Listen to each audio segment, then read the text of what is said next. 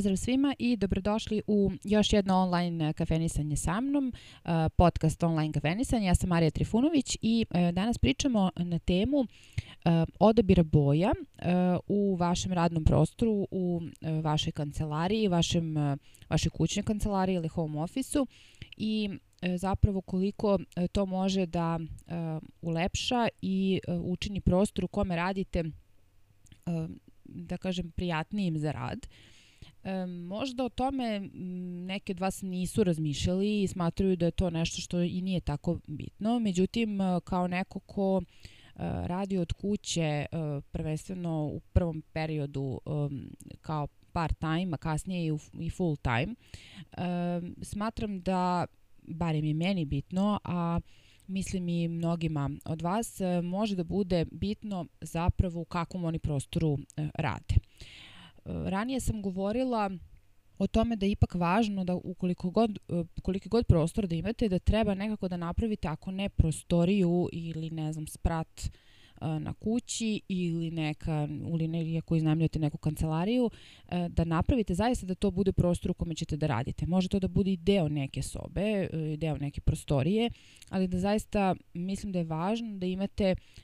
barem E, taj svoj kutak koji jeste u stvari vaš um, radni prostor i da on zapravo tako i izgleda da je nekako namešten tako uh, da on jeste vaš uh, radni prostor, da se tu vidi uh, da, je, da je to vaša da kažem, ajde, kancelarija u ovom slučaju, kad, da govorimo o kancelariji, jer o, tom, o toj vrsti posla negde najviše, najviše i govorim o kancelarijskom tipu posla i raznim uslugama koje se mogu tako, tako ponuditi. Um, ono što um, svakako kada govorimo o prostoru u kome radimo, možemo da pričamo o detaljima koji to mogu biti, o, ne znam, udobnosti stolice, o e, stolu, o, ne znam, kompjuteru na kome radite, kakav, kakav treba da bude, zavisno od e, toga koje usluge pružate, sve to, sve to u redu, ali ne znam koliko ste razmišljali o tome koje su boje zidovi, na primer, ili detalji koji su u vašoj, e, u vašoj prostoriji e, u kojoj radite, kako oni zapravo utiču na vas i koliko to e, može da bude manje ili više bitno. Ono što ste možda zapazili jeste da nekad negde ako ste radili ili trenutno gde radite, da osetili recimo da u toj prostoriji ne znate zbog čega se neprijatno osjećate, ali zapravo može da bude nešto vrlo podsvesno što može da na vas utiče malo frustrirajuće, malo neprijatno, a zapravo to mogu da izazovu uh, zidovi, na primjer, ili, ili jedan deo zidova, na primjer, koji su jarko crvene boje, na primjer, iako vi možda generalno volite crvenu boju.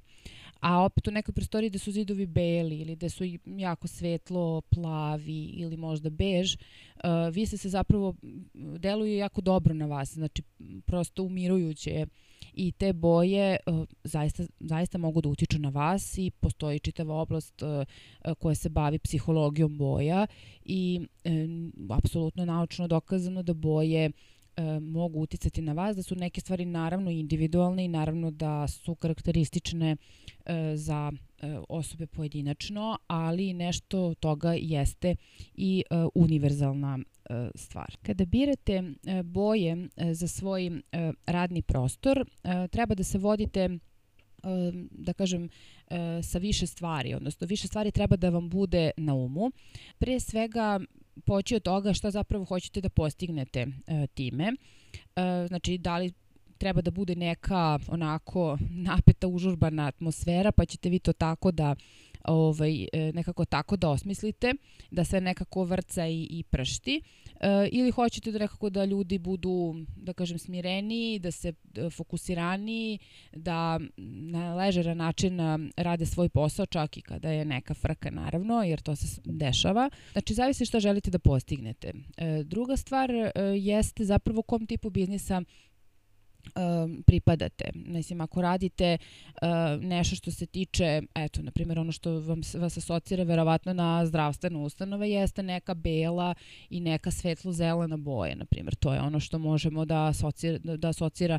ovaj, na takav, na takav tip biznisa. Onda neke druge, neke drugi biznisi mogu da budu, da vas asociraju na neke druge boje. Znači, jednostavno zavisi šta e, šta zapravo ovaj, neke boje napravo asociraju na, taj, na neku drugu vrstu biznisa, a nekad možete zaista i da eksperimentišete i ne treba se toga bojati. Takođe, ako želite neku jednostavniju varijantu, zaista zidove možete da i detalje u tom prostoru možete da stavljate bukvalno pod jednu, u jednu boju, da ne radite ništa sa nekim e, šarenijim motivima ili delom nekog, na primer, zida da bude u nekoj šarenijoj noti sa nekim možda tapetama ili tako dalje. S druge strane, e,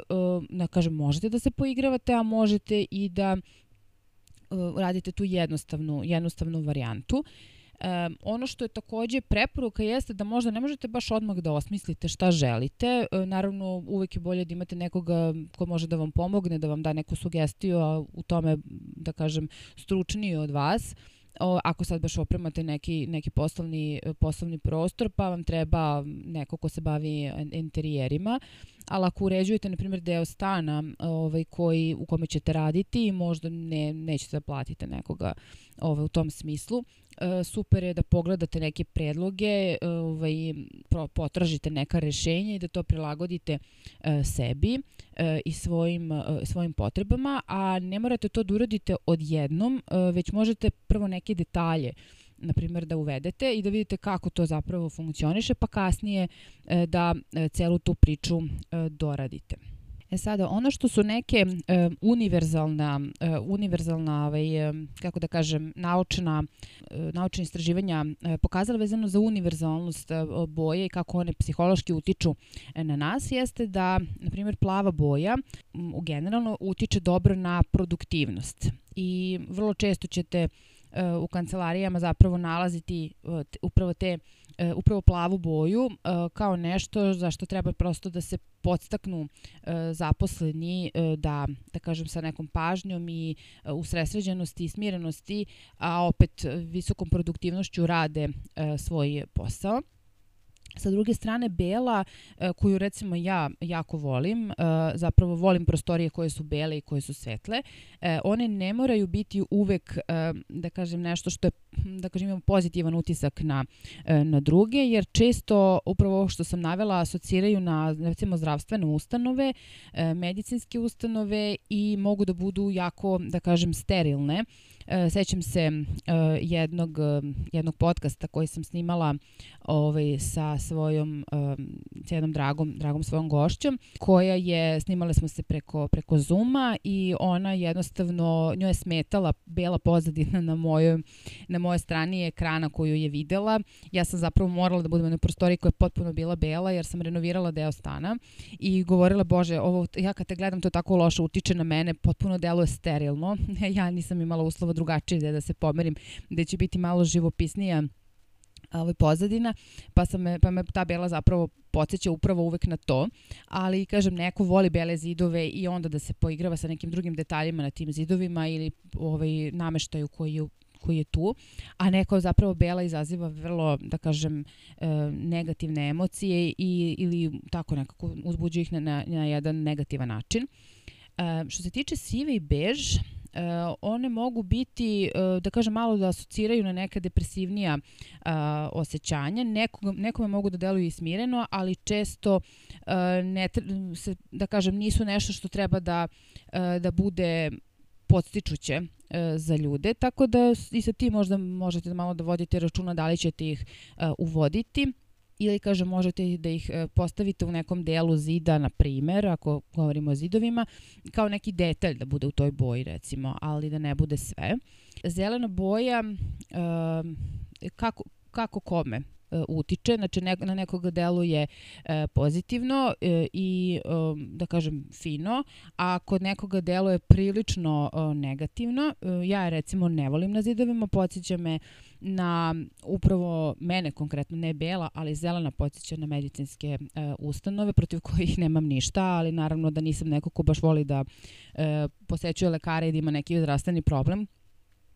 S druge strane, podsjeća me e, na onu masnu boju u školama gde polazi da gornjeg belo, a polazi da ta neka masna zelena i to mi jako deluje, da kažem, ne podstičuće za decu. E, tako da uopšte ta boja mi nikada ne bi pala na pamet. Iako izuzetno volim e,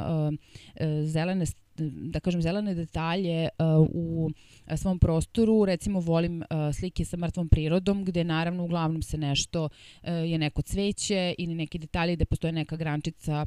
sa cvećem i tako, sa listovima koji su zeleni, tako da zelenu uopšte jako volim. Volim da imam i biljke oko sebe koje su zelene, ali ta, ta neka recimo zelena na zidovima mi ne prija, što ne znači da ne bi i vama. Žuta je, izaziva, da kažem, po tim nekim istraživanjima radosne emocije. Može da podstiče bolju memoriju, kako su istraživanja pokazala, tako da eto ta žuta zapravo može da bude vrlo interesantna, a mene asocira na banke, na primjer. ovaj, sad, da li su to radosne emocije kad idete u banku, ne znam, ovaj, ali eto, žuta može da bude e, vrlo, vrlo pozitivna u prostoru, da pozitivno da utiče na ljude u prostoru. Crvena boja može da uh, ima snažne, da kažem, reakcije, kao što sam navela na, na početku. E, čak kod nekih izaziva blago povišeni pritisak, eto, svakako istraživanja mogu to da pokažu, tako da je vrlo interesantno. Verovatno je bolje crvenu koristiti zaista za neke detalje koji treba malo da uh, unesu neke razdraganosti u prostoru, ali da kažem u manjoj, da, da to bude u manjoj količini na manjim površinama to je nešto eto što sam želela sa vama e, da uh, u ovoj podcast epizodi uh, da kažem podelim kao jednu jednu zanimljivost kažem, kao što sam pričala o nekim e, detaljima vezano za prostor i važnost prostora u kome e, radite i uslovima u kojima radite, ja sam navodila sam ranije udobnost stolice i kako ona na, me, na moje leđe uticala jer nisam vodila računa o tome. Delila sam ranije sa vama i priče vezano za to kad sam, kad sam, kada sam menjala neki nameštaj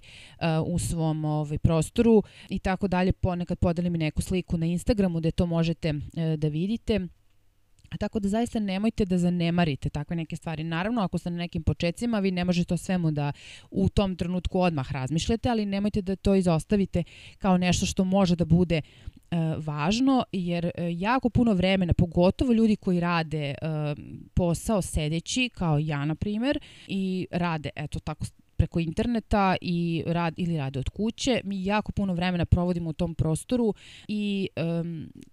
vrlo je bitno uh, i da nije tako i da radimo u nekim, da kažem, hubovima, u nekim coworking prostorima, u nekoj kancelariji. Jako je važno da veliki deo tog vremena koje provodimo zaista radeći provede, provedemo tako da nam bude prijetno, čak i za te neke stvari koje su možda ne, na koje na nas nesvesno utiču.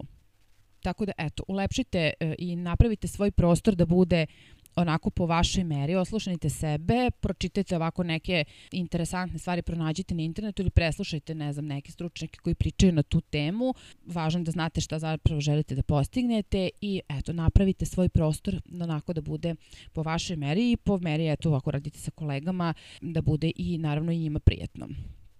E, to je to za ovaj put. E, slobodno posjetite moj sajt www.marija.b, tu imate puno e, sadržaja koji može da vam bude interesantan.